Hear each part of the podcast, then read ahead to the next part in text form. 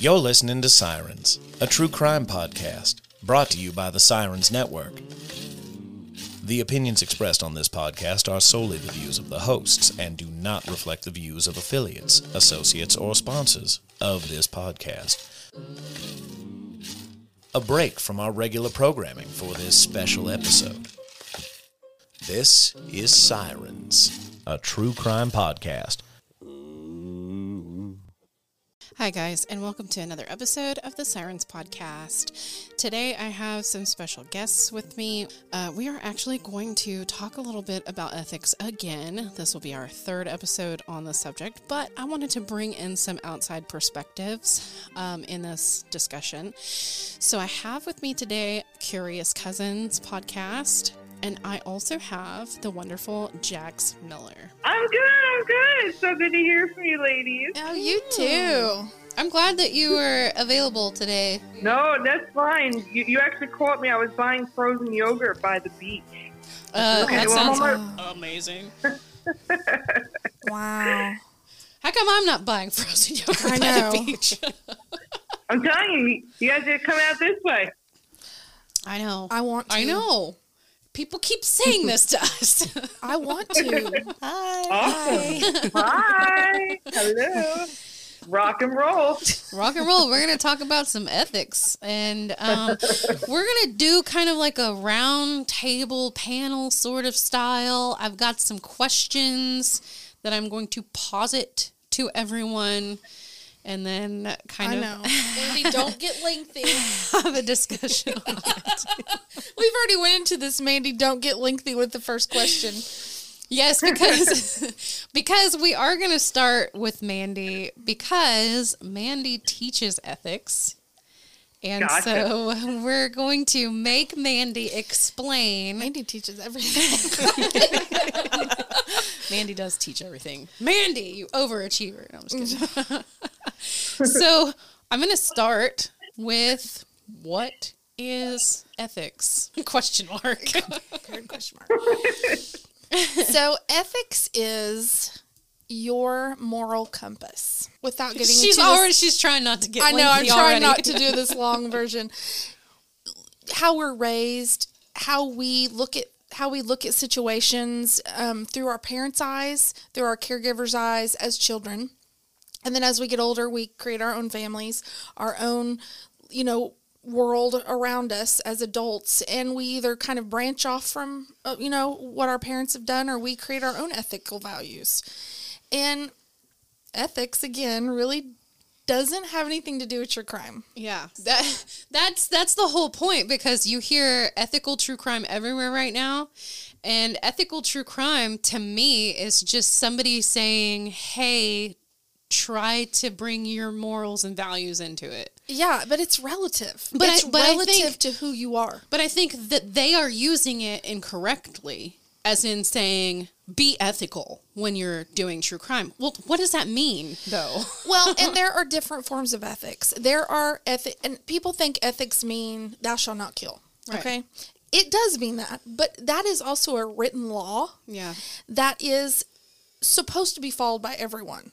So people think, oh, well, that's my ethical. Well, that's a written law. So that should be your ethical value because that's what you think. That's Right. not because it's a written law. what you Ethics think is right. written. What you think is right, not what everyone is telling you is right or wrong. Exactly. Right. That's what ethics is. Ethics is are not you can have ethical contracts with yourself and say, "Okay, I'm going to mow my lawn because you know, everybody uh, in the neighborhood wants everyone to have great lawns. So I'm going to make this contract with myself that I'm going to mow my lawn. I'm going to keep, you know, my house up because that's what I feel I need to do ethically because everybody, so everybody can feel kind of mm-hmm. copacetic, you know. Right. But you're not doing that because it's in your neighborhood contract that you mm-hmm. have to keep your yard Right. up. And so that's the difference in ethics is you know, we talked about utilitarianism. Yeah. That's a form of ethics. Yeah. Well, explain what that is to our listeners. What So utilitarianism is when the it kind of goes with the majority. So say you were trying to save some people in an intersection and a car was coming, you had to save some of them and you have either a big section of 5 people or a section of 2 people. And they're separated. Mm-hmm. You decide you're going to save the section of five people because there's more. Right. So those so the five people plus you are saved. The two people die. Okay. What if one of those people cured cancer? I think what you're saying is basically there is no wrong choice here. Well, It's up to you to decide what's right It- in that situation. It is, and you can't. And what it is is you can't put a a price tag on any decision. Right. So the best thing we can do is look at a situation from all sides Mm-hmm. and assess the best decision we can make in that time from our moral compass. Right. Not from what other people would do, not from the written laws. Yes, we should follow the written laws. Don't think I'm thinking that we're not supposed to. Don't kill people, please. But that's just not what ethics is. Ethics is doing it because that is your that is your process. so then, to you, Mandy, what does ethics in true crime mean? Well, it means looking at a situation or a case from all sides. Yeah. Um exactly that. When you take a case and you review it and you put it on a podcast, you know, or you put it out in social media somewhere cuz you're trying to help get awareness for it. Right. you look at it from all sides, not just from your side, not just from the perpetrator's side, but from the victim's side, from the victim's family side, from everyone From the involved. perpetrator's family side. Yes, Yeah, from their yeah. family side too, because Yeah. they're also victims. Right. So when you do that, you look at a situation from every side and then you make a decision on how to go forward with putting that out on social media that would be ethical for everyone involved. Jackson. You know, I think to put it in context, what we're seeing a lot of in true crime now uh, is, you know, you have a lot of victims, a lot of families of victims want to be heard. Right. They want their stories told. Many do not. It's a personal choice. And what we're seeing more of are, are, you know, not even journalists, but especially these, these armchair sleuths and, you know, people who are really not in the profession that are really, uh, I, I don't know if invading is the right word, or some of them have been exploitive. Right. And what we're seeing is these people, you know, victims and families of victims saying, please stop. You are fanning the flames. You are sensationalizing. You're being exploitive. And a lot of these people are like, well, well hey, free speech, sue me. You know, and yeah. I think that that's something that we're seeing so much of really in the past couple of years is, you know, where is the line? And I think that that's why more and more people are now coming forward talking about true crime ethics because there's been so much exploitation, so much sensationalism by people who are who really only have themselves. That's you know they're they're only invested in themselves and self interest. Um, so that's what I'm seeing. Oh, A lot of. That's so correct. I Yeah, mean, that's and, right. and this is just the portion in which we are bringing up some topics that we can kind of delve into further. Tiffany, Well, what does ethics in true crime mean? I I am a big proponent for you know we do we are looking at all the sides mm-hmm. and because I think most of us have only seen true crime from like the 48 hours standpoint Yeah. or from documentary standpoints and here we are glorifying these criminals mm-hmm. and that's what people see when there are so many other people that were affected by this crime and kind of what you said like one thing that i always try to remember is that the that the criminals family Yes. they're just as big as victims as their actual victim Yeah. and so I always, you know, I hate when people or some podcast will put like their whole laundry list of all their family members and stuff. I'm like, a lot of these people are still alive Yeah. and have to mm-hmm. live with this every day. Mm-hmm. And it's not my job. It's just my job to tell this story and to make people aware and to, you know, advocate for the victims. But I'm also advocating for the other set of victims Right, who, right. you know, they still All the have to live Right. every day knowing that their loved one did something atrocious. So Yeah.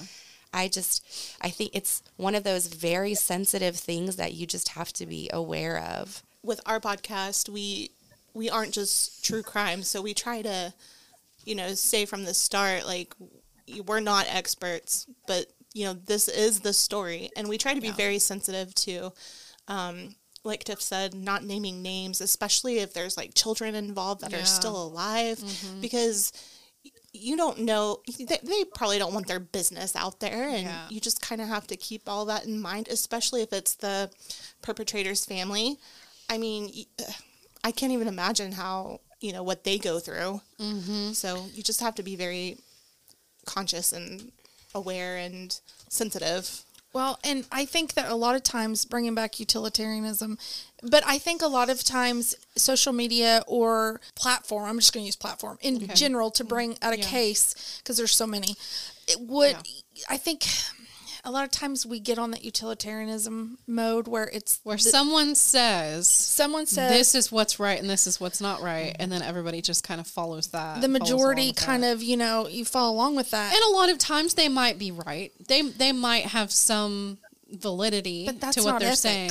But the point is is that you have to think for yourself is that is that actually right? It, or or am I just kind of following the yeah i mean here. ethics is a really hard thing to you know and i've went into detail with you before on what ethics Yeah. is and i could go on and on and on at the end of the day it really is trying to do the best you can with the situation in front of you when you've looked at all sides of, of a situation and you've really taken into account everyone's thoughts views mm-hmm. and their moral compass Right, right. So I want to jump back to Jax for a minute because she brought up the point of sensationalism in true crime. And I think that the first and foremost, we need to say, like, what is sensationalism? What kind of things have you seen, Jax, in sensationalizing true crime?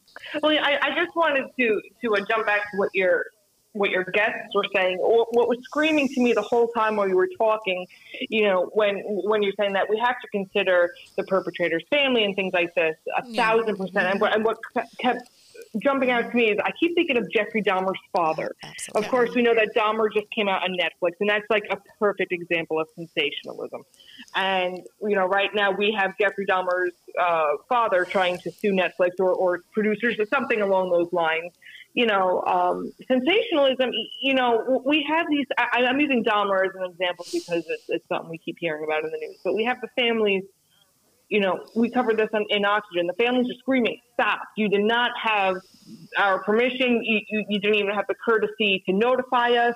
Now we're having to see our loved one's murder gruesomely depicted on a very popular series before the eyes of millions of spectators. Like, you know, wh- where's the line? And then there are Halloween costumes of Dahmer, and you know, parents dressing up their children as Dahmer with a little toy drill, and it was really you know, I, I, I was kind of taken aback. You know, and I've talked about this a lot um, on, on social media. You know, I, I I've become close with with the children of killers through my own work in, in Hell in the Heartland. They're they're amazing people. I mean, I, I love them, but and my heart goes out to them because they're like, you know, we know that our Right. parents, Mhm. our Right. fathers in this case, did horrible things, um, but they're still our fathers and we're, we're and we're seeing left and right. I hope they burn in hell. They're they're the devil, you know. And it's like, yeah, they did horrible things, but it's so hard to, you know, like how do you come to terms with bleeds into um, legalities, if you will, for like defamation and stuff like that. Um, but again, back to your point, yeah, there's a law telling us that we shouldn't defame people, but ethically, we sh- we just shouldn't want to defame people. Yes. And, and, and people get ethics and the written law confused. Right. And it really is not the same. yeah. We should not want to do it because our more we should morally know that it's wrong. Like, for instance, saying that someone killed someone may be a fact. Saying someone is a monster for doing that is your opinion. Yes. Right. And that is where you start sensationalizing. Right, and neither one is defamatory in the eyes of the law. You can't, you know, you can't go after somebody for, for posting their opinion or you know free speech. I mean, name one person that you know that's ever been in trouble for for for a defamation. It's, it's Oh, Yeah. Not a lot. Not a no, lot. but people shouldn't want to do it because Yeah. they want to bring awareness and ethics Yeah. to I mean, to true crime. back to the point, like they still have family around. Like if you were sitting in front of their family members, even though they perpetrated these crimes, would you still say the things you're saying? Would you still call them a monster? Would you still still say that they're uh, quote batshit crazy or like whatever people you know say? Would you still say that if they were sitting right in front of you? And if you feel like you would probably be uncomfortable saying that in front of someone, why would you just why would you say it? You know, like you think about think it if it were your family No, you know. yeah, you made me just think of the book I just read. If I did it, oh the O.J. Simpson oh book. right yeah And the reason I'm bringing that book up is because Ron Goldman's family run the rights to that book. Mm-hmm. And they put an excerpt in the beginning of the book stating why they did what they did, getting the book. And they had a lot of people defame them because they sued him for the book. oh And they said, but it's either we don't fight, we do nothing, mm-hmm. or mm-hmm. we get him anywhere we can. yeah. Mm-hmm. And this is the only way we can get him is through his pocketbook. Well you know and they they knew they weren't really going to see the money. That wasn't their Yeah. consideration. It was just to hurt him in some you know some point but to that point though they are the victims in that case yes and that's they the aren't difference. someone talking about but the people are victims in still that case. defaming them yeah they're Every I mean, day. they're the one if anyone has a right to do it they're the ones Well, I, you know, O.J. Simpson isn't the most ethical of people either. no.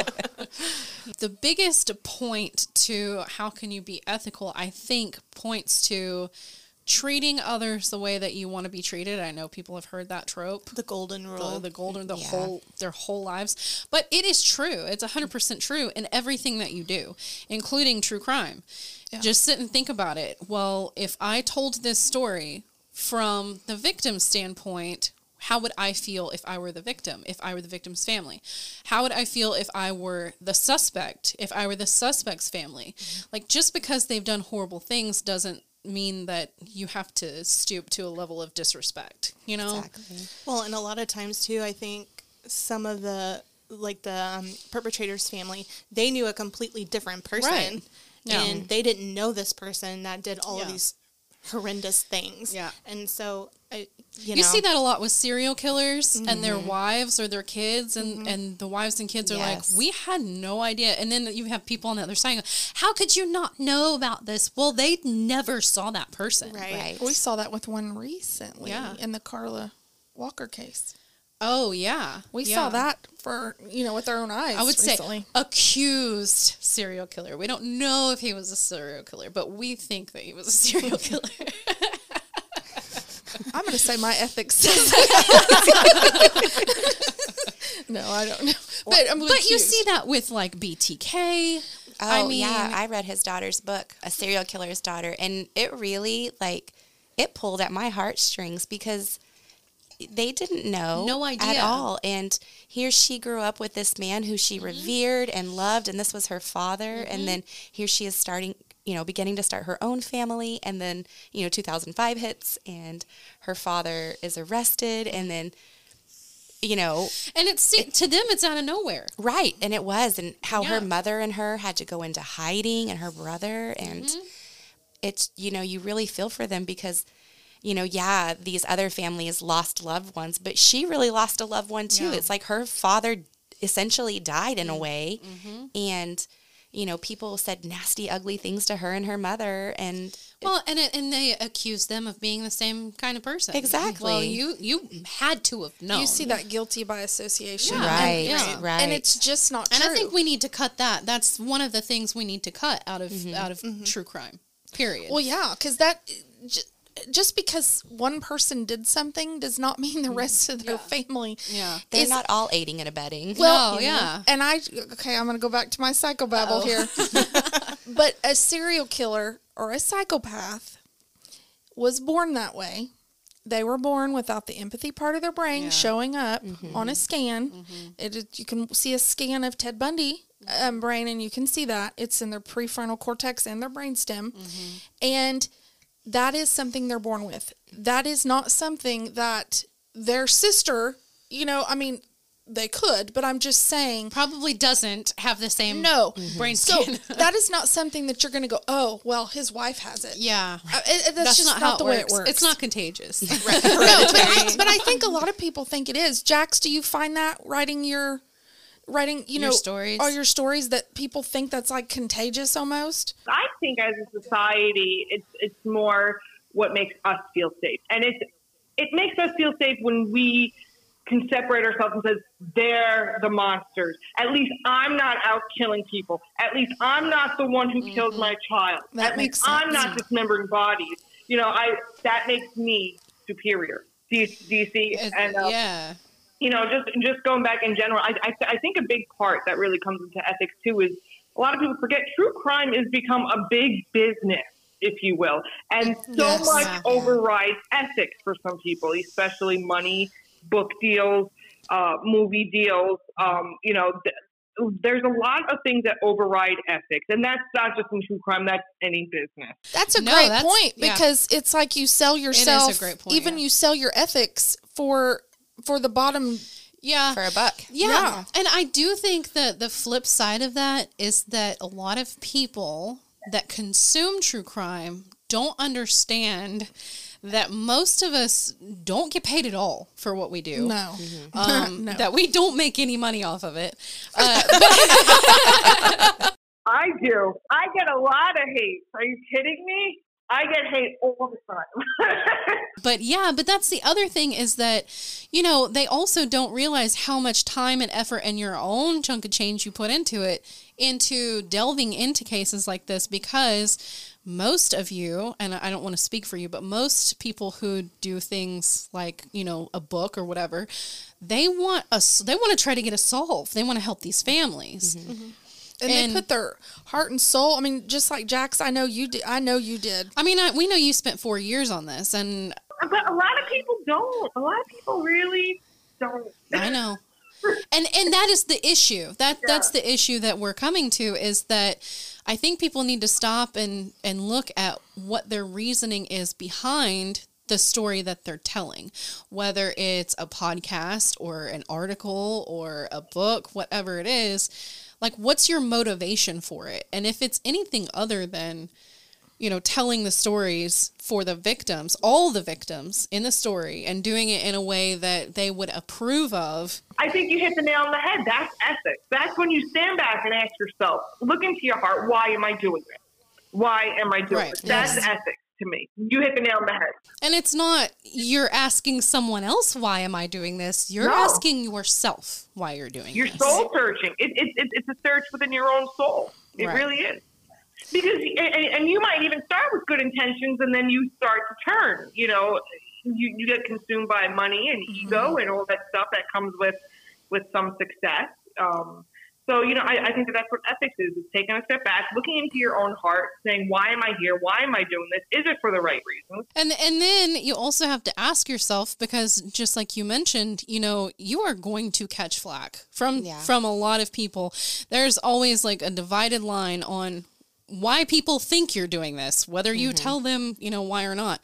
And you're going to catch flack. So if you can search your soul before you do it and say, I'm okay with that because my reasoning is, you know, a higher purpose, then, you know, that's how you proceed with it. Well, and their ethics might be different than yours. Right. And, And that, yeah, that's it. Everybody's ethical compass could be different. And that's why I go back to saying people were raised a certain way. It depends on a lot of different factors religion, communities, um, from one side of the United States to the other. I talk to my mm-hmm. students about this. You go from the north to the south, and gun control is a huge. Is it's a diff it's you know Right. differing, yeah. Mm-hmm. it's very differing from and and and so people think that well we have to have the same thoughts on that mm-hmm. Right. but We all have to think exactly but you alike. but you don't and if you don't that's okay yeah. you know it's okay that you all don't have the the same thoughts it's what you're doing is is you know jax and, and raven you what they y'all just said going inside of yourself and looking and assessing a situation completely on all sides of the box Right. For yourself. and and saying okay ethically this is what I want to do and I feel good in doing this. And if it's the wrong decision, you learn from it Right. and you try to make a better decision next time. Yeah. I am 100% agreeing with everything you're saying because, you know, as podcasters, we do get people saying, do this case and do this case. And a lot of It's them. It's not that simple. yeah. You, you're like, okay, thanks for your recommendation. Yeah. And then you start to look into it and you're like, wow, you know, I, I, I, I don't know how I We can get plenty of come those. into this and you know of course i have a list and i'm like you know we'll try to get to it and we have one case right now sitting that um, a family really wants us to do Mm-hmm. and but the alleged perpetrator is walking around free he's been tried Those are very hard. but it's almost like okay we could get in huge trouble for Yeah. you know stirring this all back up but when you look at some of it you're kind of like oh because you know the victim's mm-hmm. daughter is alive it's his daughter too and we had something like that basically with the with the Davini case that Yes. we did. it's like the person that everyone thinks did this has never gone to trial. They are walking around in that town like n- no repercussions have ever happened to them. So now we're just pointing the finger at Right. people. Mm-hmm. Yes. And so I think in things like that, you really have to make sure that you are conveying just facts mm-hmm. when it comes to mm-hmm. that person. And you have to, in a way, let the listener or reader or whatever make up their own right mm-hmm. mind about it Yeah. if, if you want to continue with a case like that, which is what we ended up doing. Ethically, we knew there were some dangers, and Yeah, I'm going to say dangers, dangers, because yeah. there were Yeah. are some dangers. Well, and I know Jax has a lot of experience with that. yes, from you know From the hell in the heartland. Yeah. Yeah. Just, just I'm that. joking. I'm joking. Who, me? But at some point, it's like I don't know if you if you know, Jax. I know you you talked a little bit on the doc, you know, on the documentary, but it's like at some point you just say, okay, I feel I have to tell this story. I have to take this chance because in my moral, my ethical tells me I have to. yeah.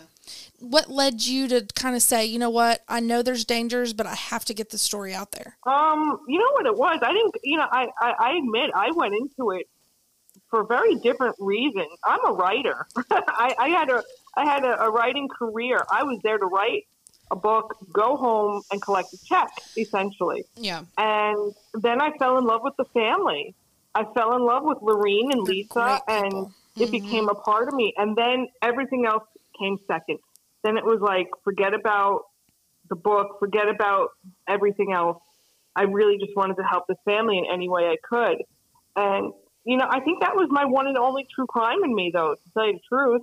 Um, and, you know, I, I, I don't have much of a desire to help more families anymore. I just really wanted to help them, and I still try to help them. You know, I, I, I'm still in touch with them, and we do what we can to, Yeah. on that story. But um, There are those cases that like take it all out of you. And and you're like, Yeah, this is but- all I can do. but I would still fight for them day and night. I would still fight for them. we're so grateful that you were able to tell their story because Yeah. that story really needed to be told. yeah, and there are a lot of stories out there that still need to be told, but we all need to tread lightly. I mean, you know, you could have plenty of reasons to go into it, but once you get in there, you could figure out something's not going to go the way you think it's going to go or or you know, you have some pushback from family, whether it's, you know, on one side or the other, the victims or the suspects and and there's just a lot of reasons that you really have to have that gut instinct to know I need to tell this person's story to continue moving forward with it. Yeah. But um, on that note, I want to jump into advocating for the victims. What can we do, and what do we see now in true crime where it's obviously just sensationalism, that they're not in it for advocacy in any way, and then the ones that are in it, what's the differences? What's the differences you see in how they present a case and how you know, oh, well, they're just in it for entertainment. I don't know because I can't read people's hearts. I, I, I really don't know. I, I think Oh, that was a good answer. I think Yeah. I think some people make it more obvious than others. I think it's kind of like you know your gut feeling. You tend to learn quickly who's in it for what and why. And Um, you know, but not always. And you know, I mean, who am I to judge? Who am I to judge who, who's in it for the right or wrong reasons? I I, That- I don't know. Is the perfect answer. I know. I'm so glad I had her go first. That really is. That's that we so discussed brilliant. this. We discussed this um, previous, and that is basically the answer that we came up with. It's that it's not our job to judge. yeah. So that leads me into trying to teach instead of condemning because you see a lot of cancel culture right now. Uh-huh. And some things are merited, some things aren't. Some things are taken a little too far, some things are taken out of context. A lot of times it's he said, she said. But in the true crime world right now, we're seeing a lot of people Political. we're seeing a lot of people point the finger and say, you did this and it's unethical.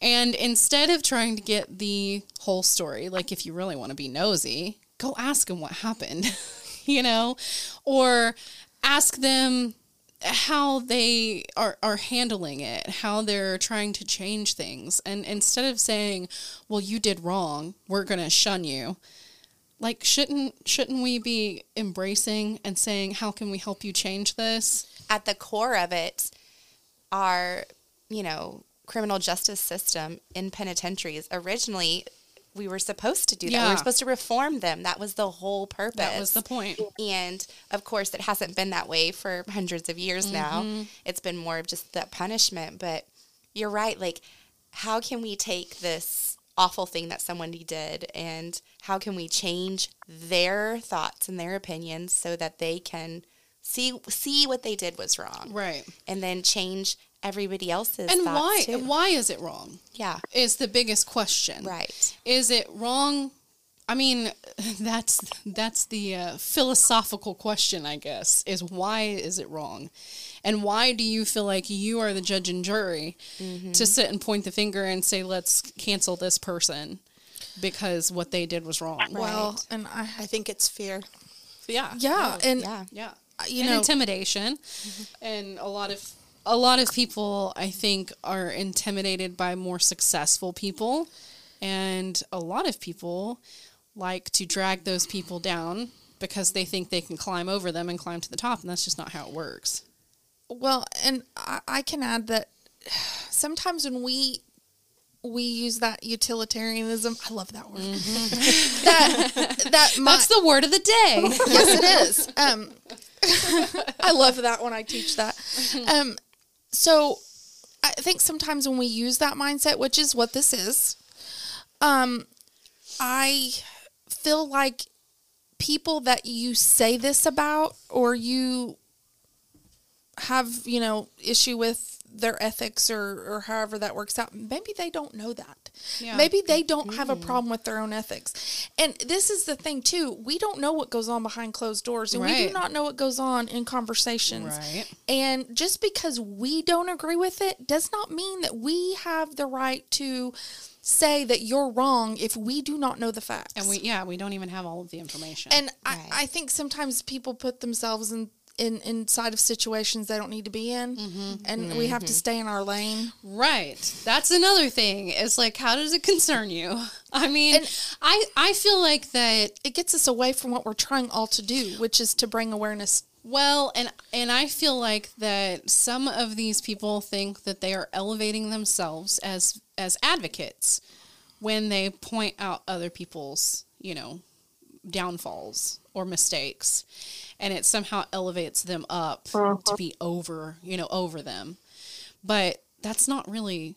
That's not how it works. There's a really. lot of opportunists uh, in this in this business. Yeah, and it's you know it gets us like I said it gets us away from the bottom line, and then everybody starts looking at all the drama going on and stops looking at what we really need to be looking at, which Yeah. is getting, you know, there's never any resolution, but getting justice for these these victims' Right. families and these victims. Right. And, you know, you have to think of it this way too is that when you go into whether you are thinking about being a true crime writer or whether you're thinking about being a podcaster or whether you're thinking about making a documentary, whatever it is, and you have decided that it it is something you want to do, it fits your ethics, you're you're okay with doing it and you want to move forward, like I think that there's a point in which you have to I don't know. You really need to not worry anymore about what other people are going to say or think uh-huh. because like I said, there is going to come a time you're no one is ever going to agree with you fully. No, Ever. that's why we all are our own people. right, right. You know, Someone's always going to be upset. Yes, Someone's always going to yes. think you did it.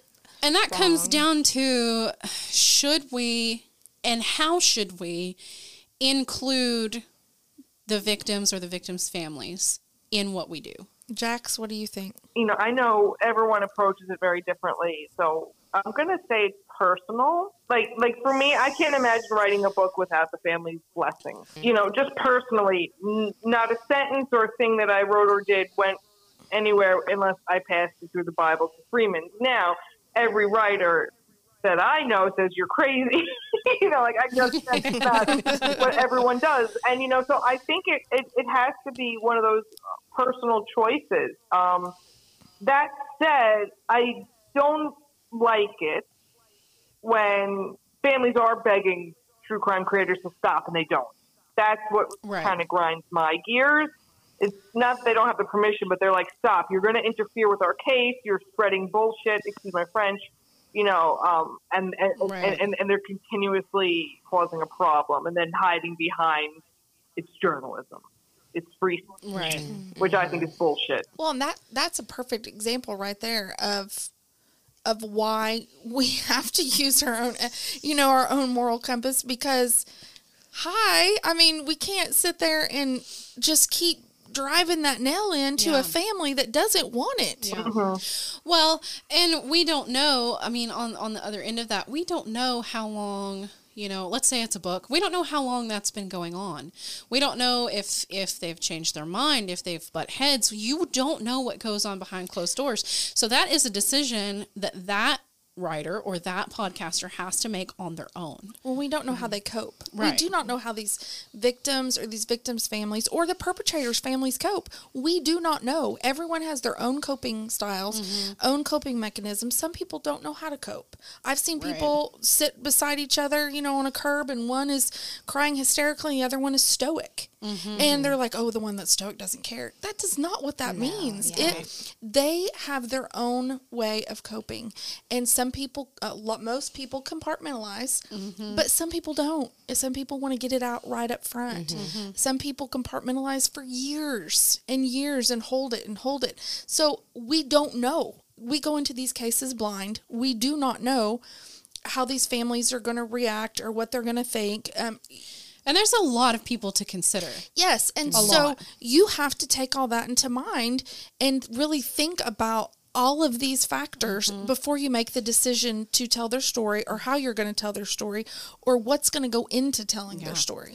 And if you're a, a, a podcaster or you you have a YouTube weekly channel or you know you're even a crime writer like Jax, like we are coming across so many cases, like there are just cases flying across our desks, mm-hmm. and it's like you are moving on to a new family with a new web of people Yes. attached to them, And they're not going to be the same as the They're- case before. Right. Have y'all found that in your Yes. Uh-huh. I often sit here. You've made me think about where do we draw the line between information and education Right. and entertainment? right That's right, exactly Because in my mind, like even though it was a great film, Mm-hmm.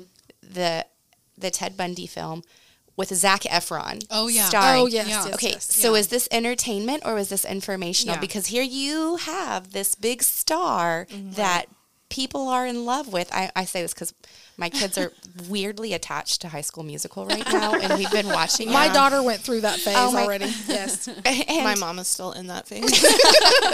and and so you look at like what Zac Efron has become, and then he plays this role of Ted Bundy, and you're like, okay, is this informational? Is this advocating for victims? Is this getting the story out there, mm-hmm. or are you doing this for entertainment? Well, you're bringing up a, a thing in my brain that correlates to what you're saying is that sometimes because that was based off of a book, right? It was based off of the book from the girlfriend who Mm-hmm. Yeah. told her side of the story. Right. Great read. Mm-hmm. Great from her point of view, but did it translate well? Right. Right. And Right. Mm-hmm. should it have, you know, should we have made that? Because when you watch it, it is very sensational. Mm-hmm. Yeah. So, Yeah. And kind of the same with the the Dahmer one that came out where everyone started dressing as Dahmer for Halloween. it's and just, mm, I mean, in my classroom, I had to outlaw his name because these uh, fifth graders are sitting here, you know, using- romanticizing. yeah, exactly. Yeah. And I looked at them one day, and this I think was when the podcaster and me came out, and I was like, "You will not say his name again in my classroom Mm-hmm. Yeah. unless you have a legitimate question. There are loved ones of his victims still alive, and you don't know who they are. They Mm. Right. could literally be in this class. They're not in the, my classroom, Yeah, but but they could they be. could be. Yeah, I don't know that. Yeah. And and just like we talked about before, like his father is still alive and has to live with what his son did Mm-hmm. Yeah. for the rest of his life. Yeah, and and that point of you never know who you're talking to, I literally had let's let's jump into what happened to me last week. Um, I literally had someone jump into our DMs and started bad mouthing one of the suspects in our, one of our previous um, episodes. Turns out, um, well, one of the victims who had a rap sheet. Okay, uh, turns out she didn't know that he was my cousin. Oh gosh. And so you just you never know who you're talking to. Right. But I like what you said. Like, no matter what somebody has done, it doesn't warrant Right. them to lose their Right. life. Right. It doesn't warrant them to be beaten, no. Yeah. you know. When Jeffrey Dahmer, the Halloween costume came out, can you imagine opening the door to a trick or treater and finding your son's killer? Oh my god. Can, can, That's can you imagine that kind of trauma? Oh, that that read No. trauma, you know, that, that- I, I cannot imagine it. And, and it pissed that that pissed me off something awful. And I went on a rampage.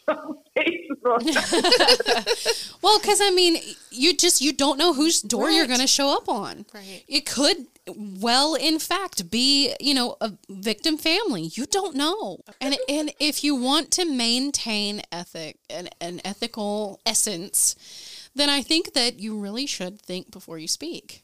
That's just mm-hmm. you Yeah, you have to have some kind of filter. Yeah.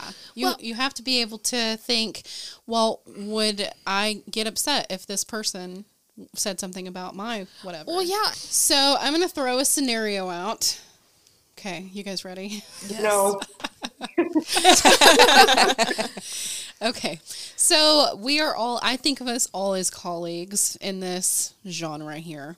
If we found out that someone had treated someone disrespectfully, let's just say a victim family member, uh, and it was a one-time incident, how would we handle that? How do we go? How do we move forward from there? I, I just feel like again I kind of like to stay in my lane, and I I feel like my job is to teach students to take what I teach them and what they learn out into the world to become advocates, police officers, lawyers. I mean, counselors. It goes on and on. Teachers. Hopefully, maybe a professor of what I do sometime at some point. Some of you I've taught. That's what you need to do. um, but you know, I I give them the skills to take in the world to try to be good advocates for crime.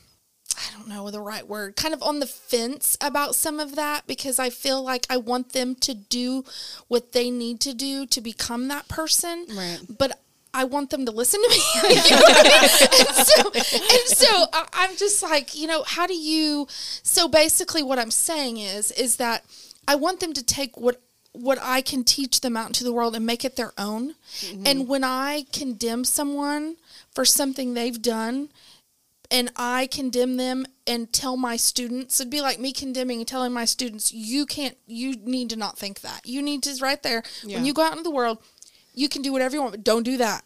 You know, and I'm telling them that, and then I'm expecting them to take that in the world and keep that. Yeah. And to me, that's not right. Yeah. And so Because that's your your opinion, your that's ethics, my your opinion. Code. So yeah. basically, what I'm saying is, I think you cannot put your opinion into the process and try to feed it into other people to take with them Right. forever. Right. You have to let them take in their own information from what went on mm-hmm. and and bring their own conclusions. Well, and that's why I bring my students into it because I feel like anything that I feed them and is they're going to take it to heart mm-hmm. because that's what they're supposed to do and they're going to take that into the world and what if i mm-hmm. feed them something that is totally inappropriate or Yeah. completely unethical you know unethical com- i mean written law any law mm-hmm. just unethical mm-hmm. period and have them take that in the world with them Yeah. hopefully i would know that they know diff- they would know the difference but some of them don't and you know and when you're on a platform like a podcast or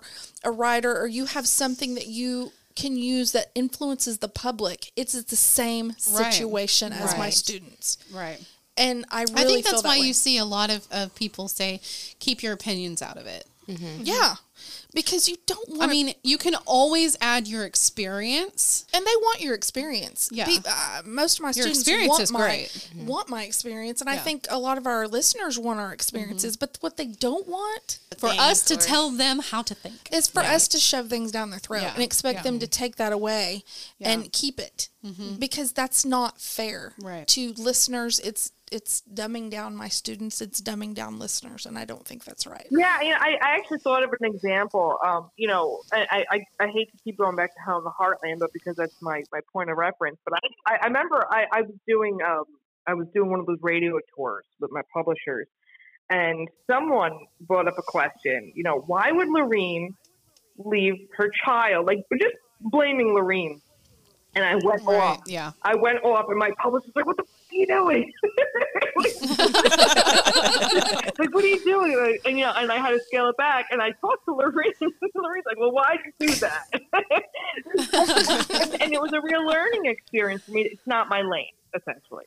It's not my Yeah. lane, and I think this is years ago when I was very new, you know, to to a true crime writing. So you know, you learn. And I, I but but that was a big learning moment where it's not my place. It's not my place Right. to defend them. Now, if they ask me, I might reconsider, you know, bringing my New York out a little bit. Sure. But, but, but, but what I've also found, and, and, and, this is just my personal experience, is that a lot of the people who are doing that, they're opportunists. They're looking to get a rise out of you. They're looking Right. for, you know, a little bit of attention on Twitter. And it's not worth it. Mm-hmm. it it's not worth the fight. I, I don't have to explain myself to you. Thank you. Sit down.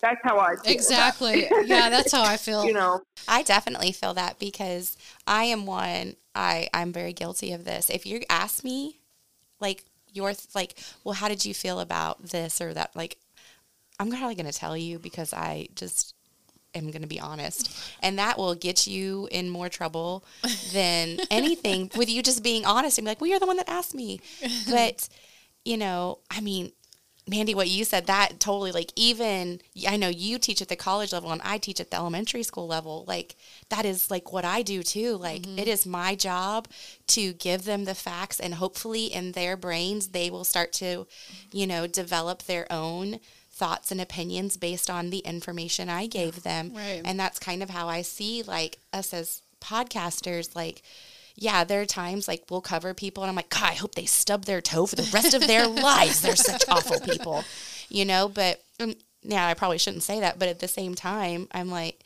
you know, in my mind, I'm like, everyone else should think this way too because this person did X, Y, and Z. And, and it's hard not to get passionate about it or get behind that. Yeah. But at the same time, you know, like we've continued to say, they have a whole other life that we, nine times out of 10, mm-hmm. we don't even have an inkling about. We only know about the terrible yeah. one, ten, five things that they did, you Yeah. know? Yeah. you have to It's- look at it like reviews. People are going to give you bad reviews of your podcast. People are going to give you bad reviews of your book. You know, these are people who are not with you when you write it and when you do it. You know, you have to take it in stride. It's like it's like reviewers. You got to just take the good with the bad and leave it alone. Ignore it. Yeah. Don't don't respond. That's how I just leave it alone. And I think that um, this also plays into uh, my next point of discussion, which is the learning curve. Okay, none of us are going to have this 100% right when we start. Except Mandy. I'm just kidding. I'm just kidding. Sorry, I had to throw that in. Obviously, obviously. No, not me. I mean, a lot of us are uh, going to make mistakes. I've made plenty of mistakes and missteps in my podcasting journey. And I'm just thankful that I haven't been condemned for any of them, you know? But I mean, not all of us are going to make the perfect choice every single time. No, we're mhm. people. And the situation is never going to be the same. Ever. I mean, you know, we are talking about cases, case after case after case, but they're not all the same. And the people included in them are not all the same. And those people's opinions and those people's feelings, and there's just so much that's always going on that, you know, you're never going to be perfect at doing this. No. You just have to keep striving to do what you think is right at the time and move forward, you know? and even in teaching, you know, I, I'm, I'm sure Stephanie, you you do this every day, and you teach, and you you try to get the best information you can out there. But every day, I'm like, oh, I, you know, I'm going to do this a little different. Mm-hmm. And so the next class I'm teaching, I will change it up a little bit. To, because how the students reacted to it, mm-hmm. and I think we do that with podcasts. You know, it, depending on how listeners react, Exactly. we will mm-hmm. change we don't change the information we just change how we present it right. Yes. to that point, that I think that goes back to how you present um, the information.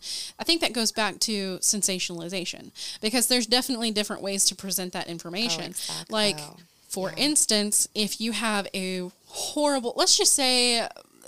Candy Montgomery. Okay, we Oh, know that we know yeah. we know Betty Gore's death was horrible. Let's say I'm looking at that autopsy report. Is that something that I need to go down in every single little detail and report on? Probably not. Because I feel like there's a certain point in which you're going to start sensationalizing that, you know? well and especially when you go down that and you might say the autopsy and you start oh because you know it's going to be eventually for effect Right. and then when you actually go to the house like we have and you're like oh it's weird. different Yeah, it's- than it's and it's all about perspective. And, but then you know, but then you have some cases that, um, like the Evans case that we worked, and we have the autopsy in front of us, and you have a woman who was in a domestic violence situation that she has over sixty something traumatic things going on with her body, different injuries, and you're going, okay, now I I know that once I start presenting all of these, it's going to start sensationalizing. So mm-hmm. Pick out the most important parts of the story. I feel like. Well, like, why insult your your listeners or your readers anyway? I mean, like when you take into Candy Montgomery, like you know, where where where Betty, we know she died by an axe. Let's say she she had ten wounds. I don't know how many there were. It could have been a hundred. But She had like forty. yeah, or forty. Okay, you know, I mean, like, why do you have to get into the nitty and gritty? I think the audience can paint a picture for themselves Yeah. and the people who do want the nitty gritty, they're they're the ones who are not there for the right reasons. I feel like. Exactly. you know? Exactly. Exactly. yeah, right. because I think that you can definitely paint the picture by just simply saying she was struck 40 times versus well she was struck once in the face she was struck once in the leg she was struck like you don't have to do that No, right. that is turning it into gory sensationalism i almost think it's inappropriate yeah mm. I find that a little bit disrespectful to the victim too. Yeah. you know. Yeah, Yeah. yeah. And just because, so just because you're looking at the autopsy report doesn't mean you have to report everything you Well, see. and you don't know what happened in and I, I hate to say this because I'm not making because her death is horrific and it's it's horrible, but you don't know what happened in the middle of that right. fight. You don't know what happened in that exchange. You- I mean, there's still a lot of things that we just don't know in a lot of these cases. and especially with that case, like Yeah. looking at the house and looking at things Yeah. don't match up for me. Yeah. After seeing the house, I'm sorry they don't match up, but it's just you. Those are things that you. You know, like if you said, "Oh, well, this and this," and then you actually go by the house and you see different, then you're like, "I just sensationalized that for no reason." Yeah. I said for For for no no, reason. reason. Well, Yeah. then it goes back to like the victims and the suspects' families. Like they don't want to hear that. no, yeah. That could be traumatizing. Yes. Like re traumatizing. Right. Yeah. Um, and I know that Jax has a lot of experience. Yes. Obviously, she wrote a book or whatever. Just a little book that everyone knows about. it's a little book. Right. That's so good. But I think there's definitely a way that you can present your storytelling and and still be a storyteller without sensationalizing anything. Yeah, I, I, I remember there was this one part, and I, I really, you know, being new to it, I, I grappled. There was this one scene I had. It did not make the final cut, thank God. But there was a scene where I, I kind of depicted what the girls went through just based on the pictures. And it was, I didn't even mean for it to be sensationalized, but my publisher says this is too sensationalized. I see that now. I totally see that now because I think about Lorene doesn't need to read this. She Right. she has used her imagination plenty. She does not need, need me to do it for her for other Right. readers, you know.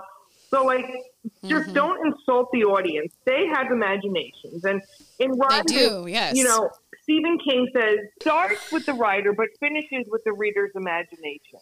Something along those lines. Yeah. Oh, that's know. great. And that's how I think it should be when you have an audience, no matter what your platform is. You know, put it out there, but let them let it finish in their imagination. You present the case and you let them you let them decide Connect the what, dots. ha- what happened. Yeah. Connect the dots and what happened. Yeah. Yeah. My last topic here is a lot of people think that if you are going to be in true crime, uh, whether podcasting or writing or whatever you're doing, that you need to somehow give back. So, a lot of people, for instance, claim that if you are writing a book and you do make a lot of money off of it, you should donate some of that to the victims or the victims' preferred charity or something like that. Um, if you are podcasting, then you should do something that advocates more like you're donating to an organization or something like that. Yeah. I think that this goes back once again to ethics. I think this is a personal choice for the life of me. You know, who did Dahmer? And he didn't consult the families, or like you know Quentin Tarantino, he didn't consult the Tate family when when when when he had to Right. pick Sharon Tate, you know, one of the victims of, of Manson family. Um, Right. So you know, did they have scholarships and funds for the family? Doubt it. I don't know for sure, but I doubt it. So so I think it's a personal choice. Um, I chose to do that. I, I, I did, you know, help the family create a scholarship and, and, and things like that. Um, and, and, and that was something that we talked about, you know, uh, throughout the process before the uh, show came out and before the book came out. But again, I think it's a personal choice. I don't think it's, if you're going to profit, you know, you should. That's my Yeah. opinion. But again, that's personal. Yeah, and I think um, to the, to that point is that you know a lot of people think that us podcasters sit around and get paid so much money. I know, They think the same for writing too. it's insane how rich they think we I are. know. Uh, I know. Oh, you're a podcaster? I sure am. you know me, my steak dinner every night. Yeah, no kidding. Yeah. I can hear the can shaking in the background. So That's I, funny. I, I think that a lot of people think that. I think more people than we think think that. And the the fact of the matter is is that, you know, even with book sales, you know, the people who make the book and print the book and all of this book, like it's a lot of it is Make a coming lot out more right money there. than you. yeah, I, they are. Yes, that's and that's the point of it. Is that you know, like even if you're a published, a self-published author, and you put your book on Amazon, I have a book on Amazon, and it's a crappy zombie novel. No, So- it is not. but the point Buy is, it. It's good. the point is there's a price point that you have to match, you know, that they set. You don't get to set that price point. And then anything after that is like, okay, well this so much of it goes to, you know, the printing of it. So much of it goes to, you know, Amazon. So much and then you're left with like a dollar after somebody pays $21 for your book. And you're like, okay, well, why did I do this again? But I think you know people people want you to like donate like these billions of dollars you're making and you're like I do not I'm sorry to admit do not make that much money. Here's my 50 cents from Yeah. the dollar I made. that's actually more common with the families. When I, you know, even after Hell in the Heartland, you know, I, I, I had, um, I worked with other families, you know, toying with an idea, looking into exploring um, other stories in true crime. And one of the most prevalent things is how much do I get from from the families, and and and you know, Wow. I'm like, what do you want?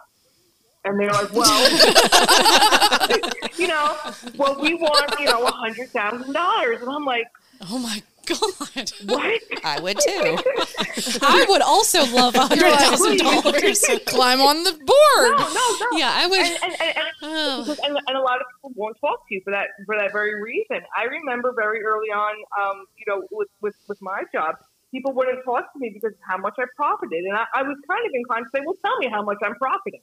Tell me," Yeah. you know, because Wow. you know um, that's not how it works, and people didn't want to be a part of that. I don't want to talk to a writer who's who's profiting, and he's like, "Well, I'm putting everything I have. I'm putting every cent I have into this story."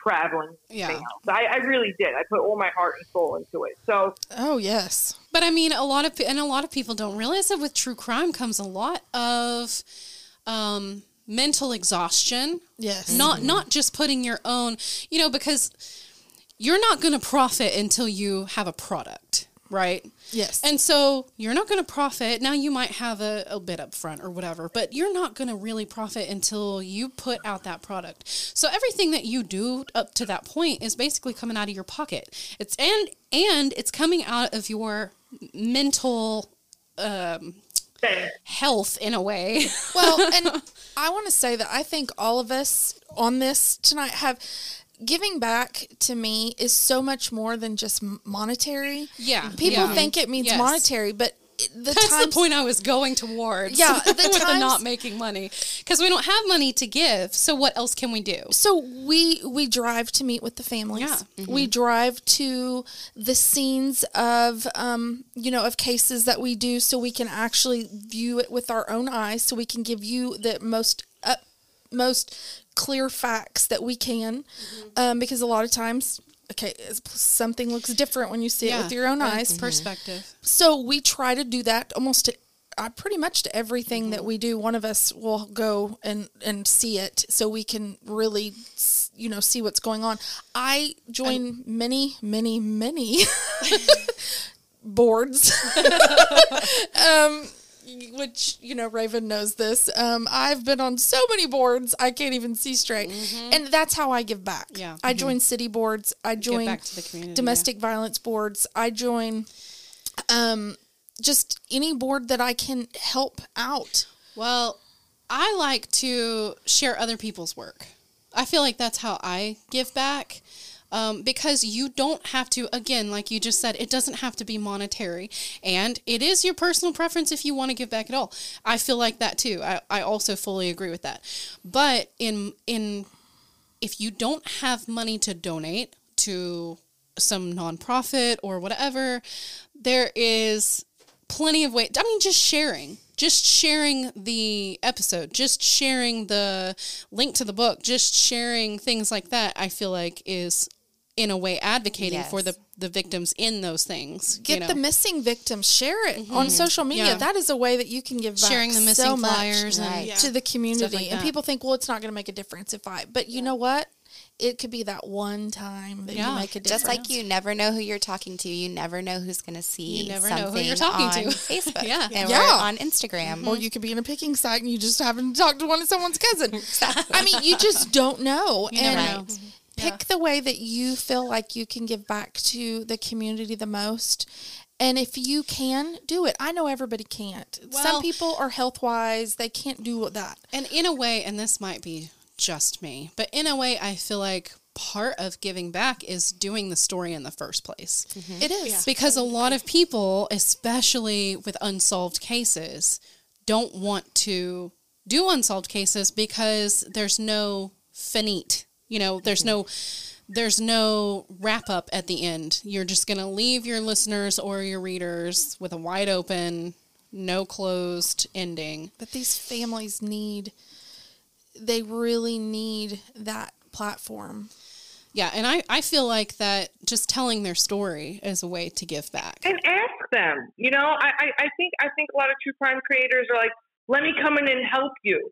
You know, but it's really, you should be going in there saying, how can I help you? Exactly. That's perfect. Yes. Exactly. That's great. It's really funny because we actually were just talking about this Oh, really? today Yeah, on the today. drive over that we would like to be more involved in that giving back process. We were mm-hmm. talking about some things that we could do or something that we can volunteer at because, yeah, we don't make any money. Like, mm-hmm, newsflash, mm-hmm. we make zero Yeah. money.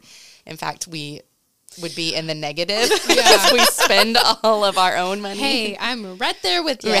so but you know there's so many things that you could do just to volunteer your time. But like you said like i like how you said like just sharing the stories or mm-hmm. just Well, that is a great way. And that's what I like about the community that we kind of have is if Raven, for instance, you post something on Facebook, you share something, we can go in and share the same story to mm-hmm. get it out there. Mm-hmm. And that's one thing that I've really um, enjoyed about it is There um, is a good sense of just- community. yes, you can just like you said give back in a way that because you don't know who's going to mm-hmm. hear it or see it or you know whatever but mm-hmm. That's why I'm like constantly. I love having guests on the show, obviously, and so I I just love sharing everything that we're all doing. Mm-hmm. Like everything that my guests are doing, everything anyone, and I continue to share those things, just like I continue to share the stories far after they've been on the show because I truly believe in everything. Everything that I have on the show, I truly believe in. And I think that that's just my ethics or my moral compass or whatever. Well, I but do too, and that's why you know we worked together because I don't feel like I want my students to listen to anything that I feel like I would I'm not invested in or proud of because mm-hmm. I don't want them to to to have that Right. mindset. Yeah. If that makes sense. well, Well- and if you don't believe in it they're going to be the first Yeah. ones to call you out Oh, on yeah. it they're Oh, going to be the first ones that are going to know mm-hmm. and if you don't believe in something that you're covering or believing in the story behind it you're you know the fans or the listeners are going to say like yeah, yeah they didn't Well, that was because you usually lax on your backs, or you know, you can right. tell when somebody hasn't done their homework and they, they just are here to. and that just hits it all back Yeah. on, or comes full around. circle around to that's ethics. Yeah, and I do think that um, there's, you know, more ways to help if you if you want.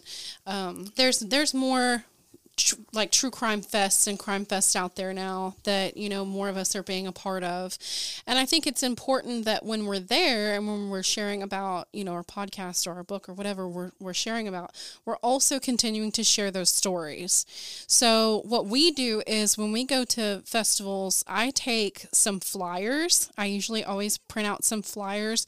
Um, the one that we went to in Dallas, we had flyers out for the girls actually, um, for Ashley Freeman and Lauria Bible, and we have like a little thing we set up on the table. I think we had two or three different. Um, two or three different cases where it was like a missing person and like two unsolved and to just kind of get people talking about it there it's just another opportunity to share those people's stories there And I think use your strengths. Like, uh, you know, my husband, he, he, he was my right hand man throughout our six years working in Oklahoma. And I know he fell in love with the families as much as I did. Now, he is not a writer. He is not a storyteller. You will never hear him on a podcast or anything else. It- it- it's just not his strength. But he's he's a kind of a pretty good hustler, and he he hustled to get a lot of billboards up in Oklahoma of the girls' faces oh awesome and like Oh, getting that's their, awesome. you know, he, he he was working with with a NCMEC about getting their faces um, on the gas station pumps. Like you know, so so he does like behind the scenes stuff. You won't see him, but he's there. And, you know, he uses his strengths, and I think that we can all use our strengths. You know, my my strength is writing. It's the only thing I feel like I'm even slightly good at it on the surf. So I, I use that Yeah. strength. You know, I, I, I try to utilize what whatever gifts I have. And I think everyone is very unique, but there's so much that anybody can do. They don't have to be a true crime creator. There's so Mm-hmm. much people can do. Um, it's it's really. I mean, there's people in media. You know, uh, I know with my work with Oxygen, it's it's very different than Hell in the Heartland. But I love getting stories out there, several stories a day, and you know, getting the news out there, and that's that's very uh, rewarding. Um, but you can be And brings awareness. yeah, it's like you Mm-hmm. can be in media, you can be in communications, you could be in, in art. You, I mean, there, you can be in virtually any field and still make a difference. A difference. teacher. It's, exactly, exactly. Like you know, that wouldn't be a strength I have, you know, but that's a strength that somebody else has. That's what I mean. That everybody can do something. Raven's a great researcher. Wow. She really does. She, I mean, she really does. I, I'm amazed at how well you research and know the facts and do your homework. Well, on those are the, cases. what I think is the the important part to share, and then uh, everything is secondary on how you share that, how you're telling your stories and stuff like that. But, but I, I do agree with Jax. I do think that even as a listener at home, there are plenty of ways that you yourself can get involved and yes. and simply share the stories or find you know find a, an organization that either you want to donate to or you want to um, volunteer for. There's so many that Something need like help. that. Um, I can always hook you up again. I, I, there's so many. I, I've been, you know, a part of so so many organizations, and you know, there's a Palomar in Oklahoma mm-hmm. City that could always use help, Well- and YWCA. I mean, there's just so many different organizations, and that of could use course all of these organizations need help monetary monetarily. And of course they need you know boots on the ground.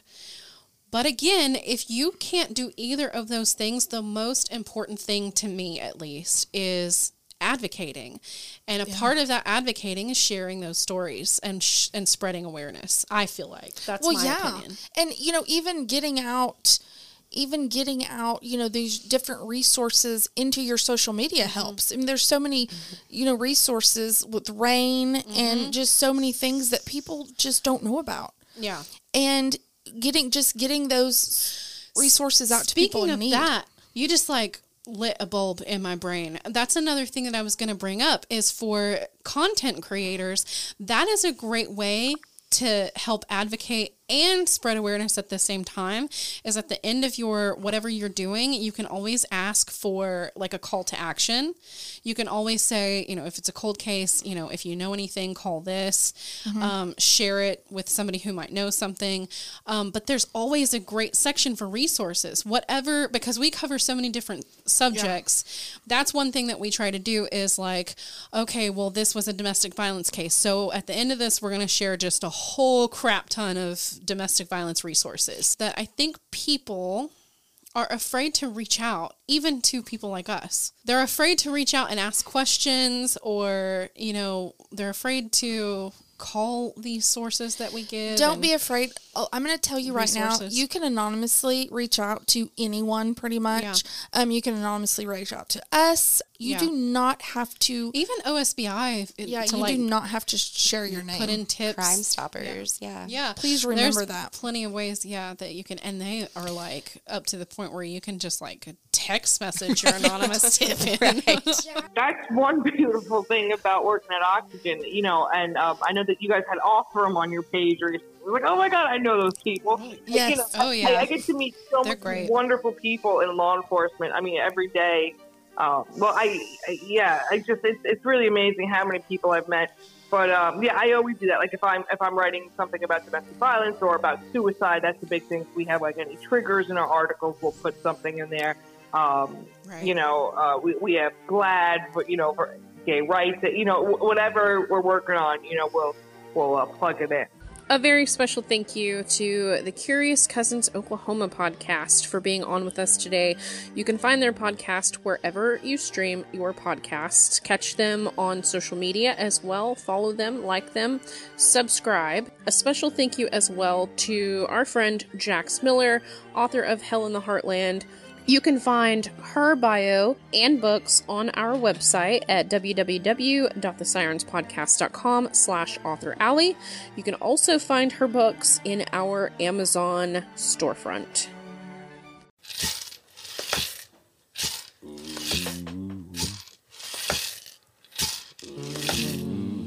Thanks for listening to this special episode. Catch more next time on the Sirens Podcast. Do we have an outro? That's our outro, isn't it?